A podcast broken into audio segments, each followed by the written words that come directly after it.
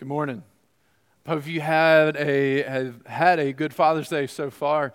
And one of the things I want to start off with is kind of a uh, disclaimer for Father's Day. Many times I've seen and heard, uh, even experienced myself, that Father's Day can be a, a time where uh, sometimes dads can feel like a punching bag. Like, oh, it's Father's Day, so we can get on how bad fathers are. But today, I really want uh, this morning, to be an encouragement. If you're a father, I really want to, I want you to walk away uh, being challenged, being encouraged. And if you're not a father, that's great. What we are talking about this morning applies to all of us. But dads, I really want you to listen up and take note. Um, we are talking about what does it mean to be a godly man. So, what does it mean to be a godly man? And, and, ladies, you can, you can relate to this in the sense that what it takes to be a godly man, there are, some, there are definitely differences uh, as what God has called men to and what uh, God has called women to. But the things that we are talking about this morning are things that we all, as believers, can agree upon, that we all, as believers, have been called to. So go ahead and turn to Acts chapter 13. Uh, we're going to be looking at a few different passages this morning, looking at these uh, different characteristics. So, Acts chapter 13, starting in verse 22. It says, After removing him, he raised up David as their king and testified about him. So let me tell you what's going on here. Paul is, is preaching, he's given the sermon, and he's outlining what happened in Israel and how Israel, uh, starting in Egypt, how they were called out of Egypt and how they were led and then became, uh, then they, won, they were led by the judges, and then Samuel was the last judge. And then after Samuel came Saul. And then after Saul was this guy named David. All right, so he, this is where he's, he's given this long illustration of what has happened to the nation of Israel. And so after, after removing him, he raised up David as their king and testified about him. I have found, found David, the son of Jesse, to be a man after my own heart, who will carry out all my will. And so this morning is what does it mean? What does it mean to be a godly man? It means to be a man after God's own heart. What does that look like, though? Because this is talking about David, who is a guy in the Old Testament. Uh, guess what? David wasn't a perfect man. You said, I can't be a man after God's own heart because I've done this, I've done this, I've done this. I'm not a good man. I know what I've said, I know what I have thought, I know what I've done. I can't be like that. But I would encourage you to go to God's Word and look at the Word of God. Because when we see a man like David, and he is described by Paul as, or by God, not by Paul, but by God, as a man after God's own heart. And that's someone who knows David completely. Guess what? God knows you completely. God knows me completely. And yet, he could still say this about you. He could still say this about us. What does it mean? Well, we look at that last verse. Why does, why does David get called a, a man after God's own heart? It's because of that last part of verse 22. It says, Who will carry out all my will?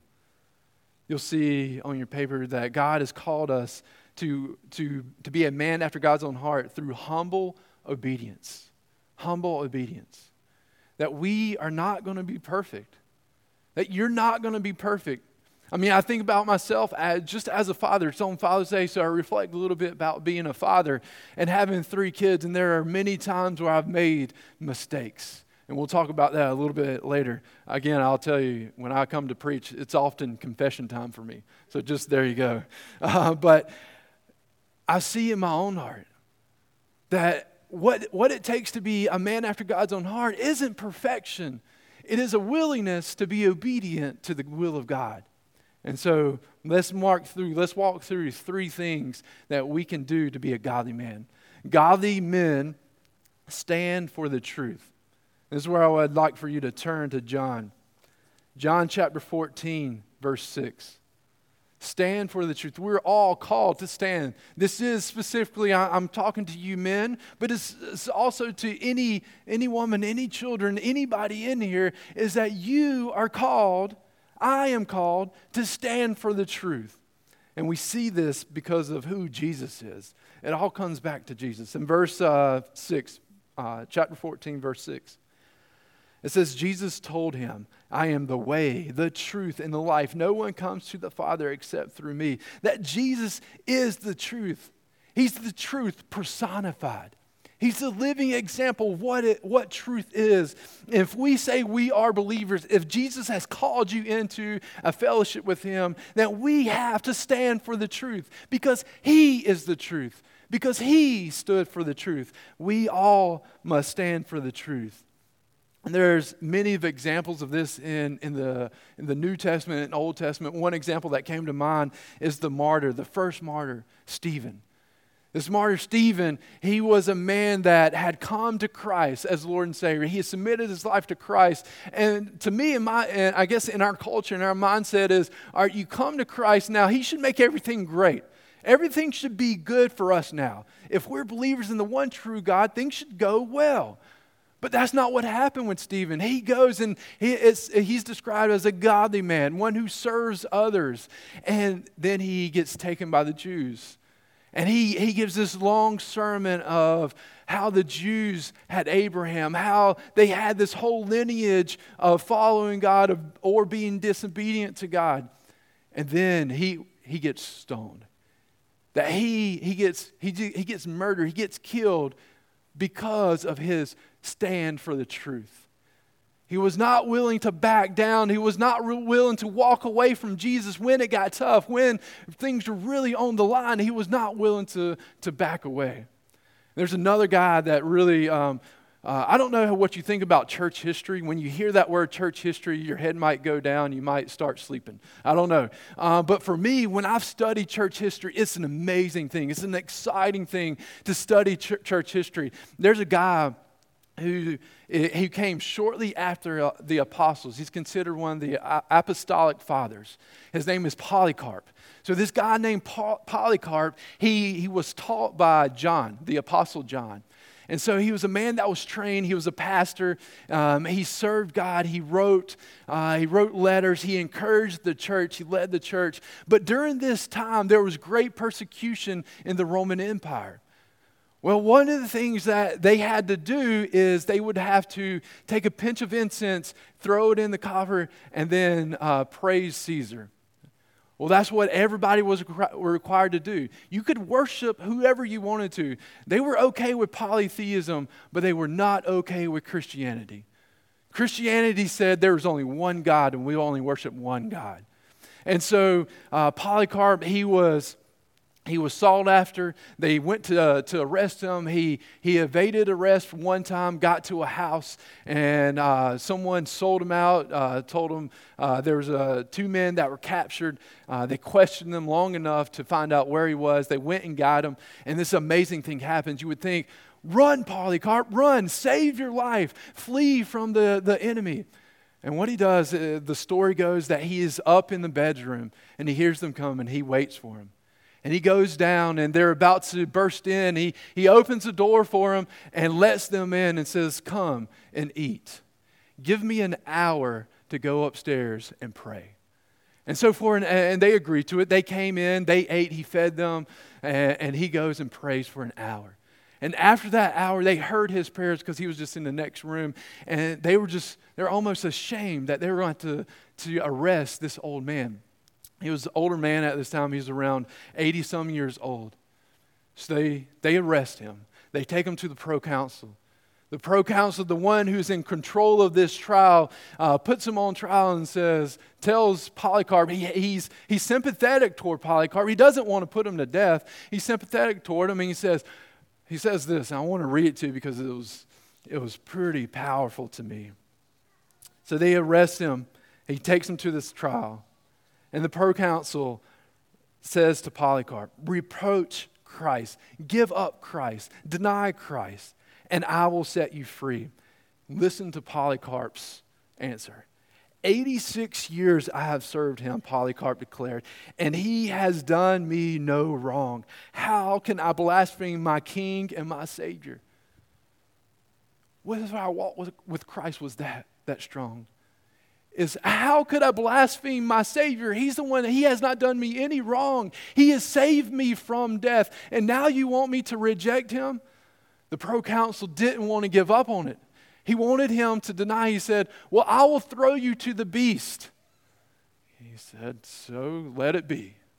He said, Well, if you're not scared of the beast, I will burn you alive. And he says, Well, I want to read his response there because it was, again, pretty amazing.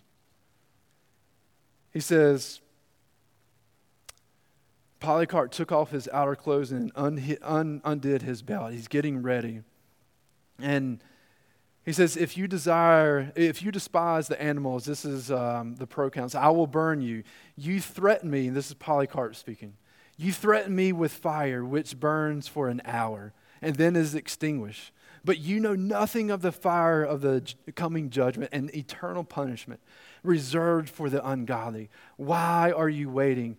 Bring on whatever you want. See, what Polycarp understands, and often that I forget, and we often forget, is that there's a, an eternity waiting for us that is far greater than what we will ever endure here. There's great joys that await for us. No matter what pain, no matter what sufferings we may have here, Polycarp understands that there's a hope, there is a future that is much better. That life is short. He's 86 years old in a time when people didn't live that long. He has seen a lot of life, and yet he is saying, Why would I deny him? He is one that I love. He is my Savior, my King. And he endures. And he goes to, um, they, they, they, the proconsul decides to um, kill him by burning, burning him alive.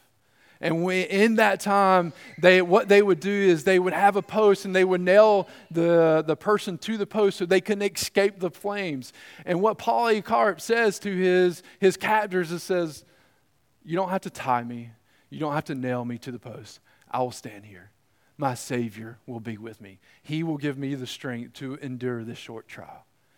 And it goes on to say, and some debate this whether it actually happened exactly like this, but the story goes on where he is in the midst of the flames and they're coming up around him, but not yet burning him. He is not dying because of the flames, and the guards see this and they go to kill him and they stab him. Then, and when they do, the blood ends up extinguishing the flames. This is amazing, a picture of faithfulness. That standing for the truth and what it does for me is challenges me. Am I willing to stand for the truth when I may be hurt?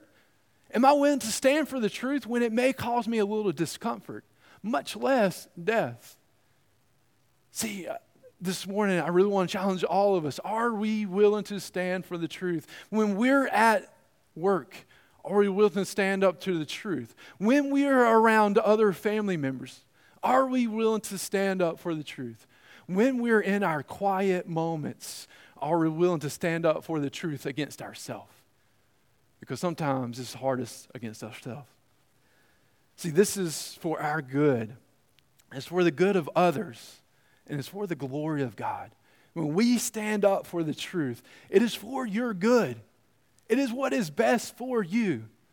It is what is best for others. I mean, think about Polycarp and Stephen, the example that they have led. This man died thousands of years ago, yet he is still an example for us, for me.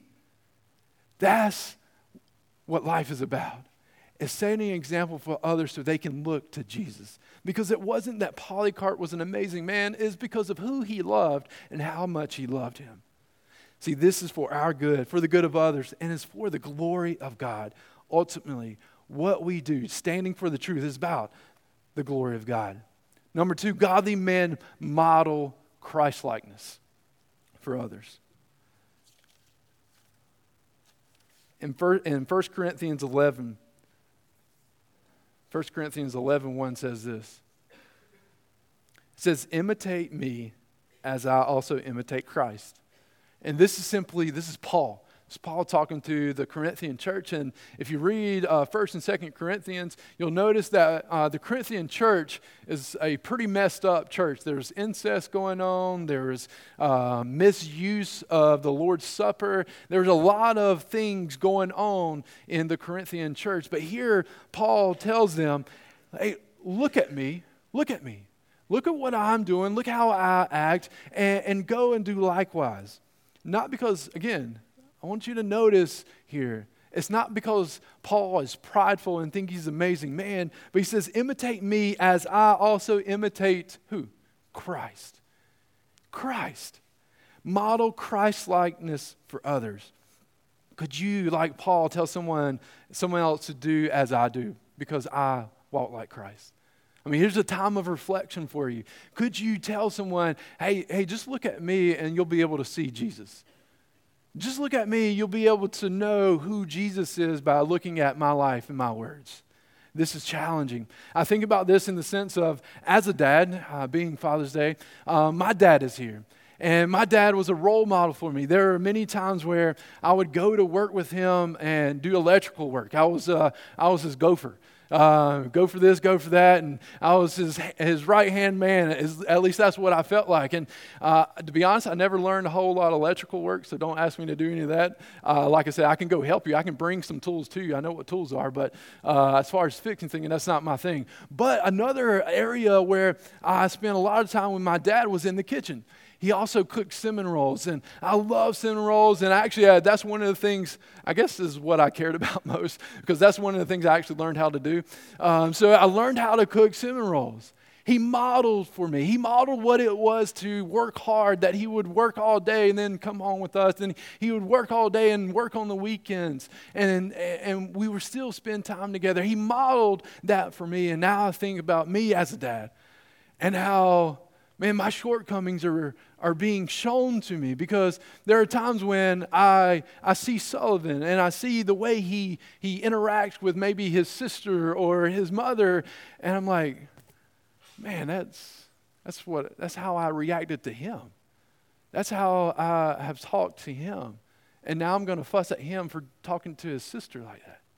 Or I've seen him, and this is more of a lighthearted way, but I've seen the way he aggravates people, how he aggravates my, my family and my wife and my mother and uh, my father, and how he likes to joke and how he picks on people. And when I see him joking with people and picking on people, I, I often see that's actually how I joke with people and how I pick on people. We are models, dads. Dads, you are a model. Mother, you are a model. Son, you are a model. Daughter, you are a model. That we are models, but what are we modeling? Because again, like I said, there's conviction. When I see my son and how he may speak to others, I am I'm deeply convicted of how I speak to him. Do I speak with gentleness and grace? Do I try to teach or just correct? Again, I want to encourage you this morning that we are called to be models of Christ likeness. How did Christ treat others? What did he do? Christ is our model. Why could Paul say this? Why could Paul tell the Corinthian church? I mean, I, I, don't think I could stand up in front of you guys and say, hey, y'all just look at me and you'll see Jesus. Just follow my what I do, and then you'll be close to Jesus. I, am not there yet. I'm still growing in that. But Paul was confident in this. Why? We have to move up a couple of verses. Look at verse 33 of chapter 12. It says, Just as I also try to please everyone in everything, not seeking my own benefit. Again, humble, humble, humble obedience is a, is a quality here all through these. To stand for the truth, we have to be humble. To model Christ likeness, we have to be humble. And we see Paul says this in humility. Is just as I also try to please everyone in everything, not seeking my own benefit, but a benefit of many. Why? So that they may be saved. So that he says this because he's boldly seeking God. He's boldly declaring the gospel to everyone that, yeah, follow me so that you will know who Jesus is. I'm not perfect, but I'm submitting to the one who is. Do you know Jesus? Do you know him as your Lord and Savior?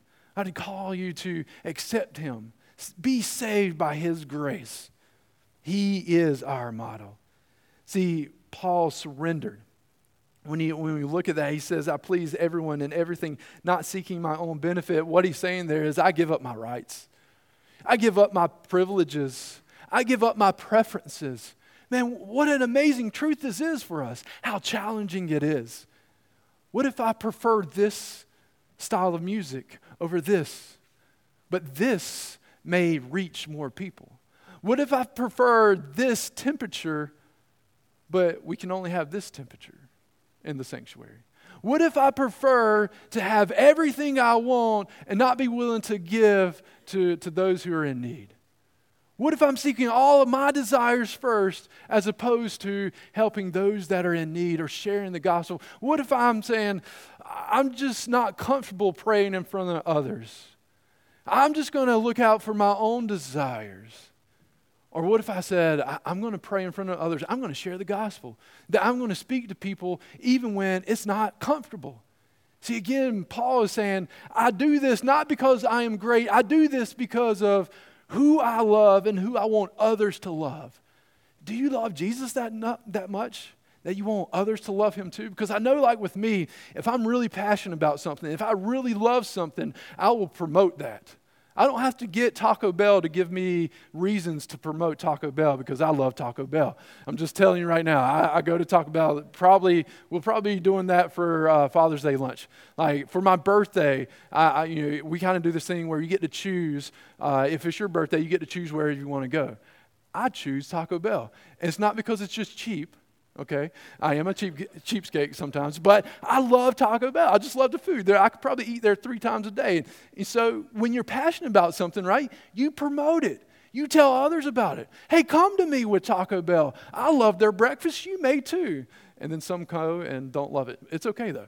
Um, but I still do. You know that what is what are you passionate about?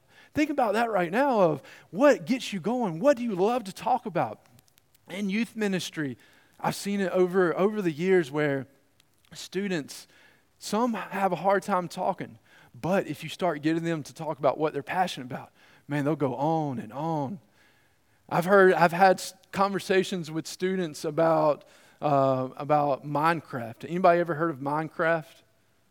All right, good. You probably don't need to. You, uh, if you have heard about you probably know little kids. Because, I, I, mean, but anyway, I've had students talk for me for hours about Minecraft. So now I know a little bit about Minecraft. I've had students talk for me for hours about Pokemon. Anybody, anybody Pokemon fans? All right, we got a couple in here. All right. Uh, so y'all would probably been good to talk to this student because I don't know anything about Pokemon but we endure for the gospel. Why would I have a conversation about Pokemon when I care nothing about Pokemon? Why would I have a conversation about Minecraft when I have no idea, never played the game, never will play the game? Because I love Jesus. How does Minecraft relate to Jesus? Because I want to develop a relationship. I want them to know Jesus. I want them to know the one that saved me. I want them to be able to talk to me even about things that I don't really care about. I want them to know that I care. See, we model Christ likeness. Jesus loved others. I mean, I think about the conversations that were had with Jesus. There were probably many conversations that he had that he was like, that doesn't matter. What are you talking about, Peter? What are you talking about, John? You have no idea what you're talking about. But he would listen. He was a man that was compassionate. He allowed the children to come to him. So we model Christ likeness for others. See, think about this. How drastic could this church look? How drastic could our community look if I could tell a student, hey, you see that man over there? Go talk to him, go be with him. Model what he does. Or you see that lady over there? Go, go be with her. Talk to her. What if our church was full of people that we could model? That we are modeling Christ and they're modeling Christ, it would dramatically change the, the culture of our church. It would dramatic, dramatically change the culture of our community.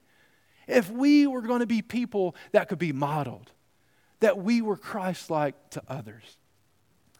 And then, men, godly men, the last point here is serve others. Philippians 2. Philippians 2, uh, 3 through 8. I want you to notice the recurring theme is humility. Verse 3, starting in verse 3. It says, Do nothing out of selfish ambition or conceit, but in humility consider others more important than yourselves. What? Again, this is Paul speaking to the Philippians. Considers others more important than yourself? that, no, we're supposed to consider number one, right? You look out for number one, and then number two, anybody else. But we got to look out for number one. Actually, as believers, we're called to look out for number two before we look out for number one. You see this? It's in it's an inversion. It's a, it puts everything on its head where we change our desires. We change that, oh, it's about me first. No, it's about my coworkers first. It's about my family first. It's about my wife or my husband first. It's about my children or my extended family, my brother, sister, whoever it is, that we put their needs before our own. Verse 4 Everyone should look out not only for his own interest, but, for, the, for but also for the interest of others. How do we do this? And you see it in verse 5. Adopt the same attitude as that of Christ Jesus, who existed in the form of God, did not consider equality with God as something to be exploited. Jesus is God. But he humbled himself and became a man. Listen to this. Instead, he emptied himself by assuming the form of a servant, taking on the likeness of humanity. And when he he had come as a man. He humbled himself by being obedient to the point of death, even to death on a cross. How humble are we? How often are we willing to give up our preferences, our privileges, our rights for the cause of others? This is not easy. I want to encourage you this morning that we are to stand for the truth. We're to model Christ likeness for others. We're to serve others. But what we're talking about is not easy. It's not done in our own power, though.